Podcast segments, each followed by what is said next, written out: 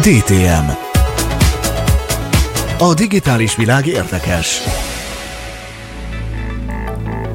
Kovács Győzőre fogunk most megemlékezni a következő percekben. Azokat a fotókat láthatjuk, ami a régi műsorunkban, a Modem Idők rádió műsorban készültek, 15 évvel ezelőtt, 2003-ban, amikor többször is vendégünk volt az anekdóta mester, az informatikus, az újságíró, akit mi Kovács Győzőként ismerhettünk meg, és nagyon kedveltük. Szerintem mondhatjuk azt is, hogy barátunkként tisztelhettük Kovács Győzőt. És hát tegyük hozzá, hogy ki volt ő, ugye a magyar informatika atya az első számítógépeinknek, magyar számítógépeinknek a, az egyik utolsó élő fejlesztője volt, aki, aki ezekből az eszközökből eredeti alkatrészeket is hozott be a műsorunkba. Tehát egy igazi élő legenda volt. A mai ma, magyar ismert számítástechnika egyik megteremtőjéről volt szó immár majdnem hat éve, hogy nincs közöttünk Kovács Győző, és az ő emlékére, mivel éppen február 27-én volt az ő születésnapja, Képes Gábor barátunk az NIST, e tehát a Najma János Számítógép Tudományi Társaság égisze alatt rendezett egy kiállítást Kovács Győző életéből, és erről a kiállításról bejelentkezett Képes Gábor a mi YouTube csatornánkon. Neumann János Számítógép Tudományi Társaság Győző Győzött című kiállításán vagyunk a megnyitón, ahol elképesztően sok ember van a Cipernovszki galériában, Budapesten a Bartók Béla út 33 alatt.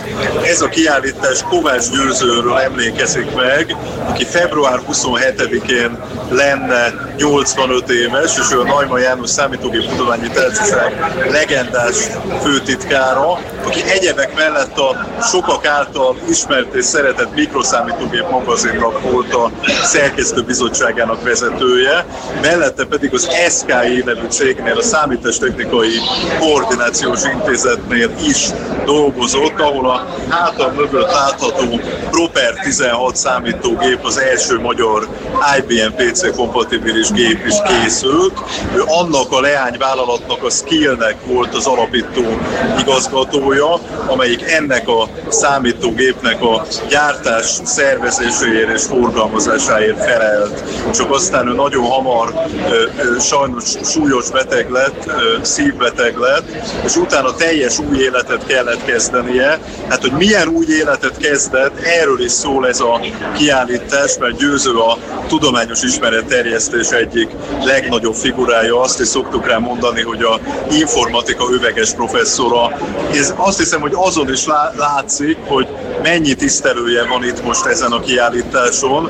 Igaz, hogy ez egy dupla kiállítás megnyitó, mert egy művészeti kiállítás is nyílt most itt a Cipernoszki galériában. Ahogy itt sétálok a tárlaton, nem tudom, hogy mennyire sikerül majd megmutatnom, de itt van mögöttem ez az első magyar számítógépnek az egyik mágnes dob memóriája.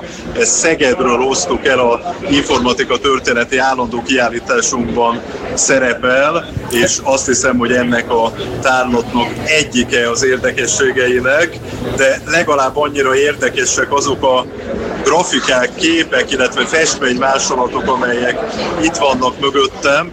Nem kisebb ember készítette őket, mint Konrad Zuse, a világ egyik zseniális komputer pionírja. Ő is azok közé tartozott, akikkel győző személyes jó baráti viszonyt ápolt. Ez a kiállítás ez két hónapig látogatható a Cipernoszki galériában.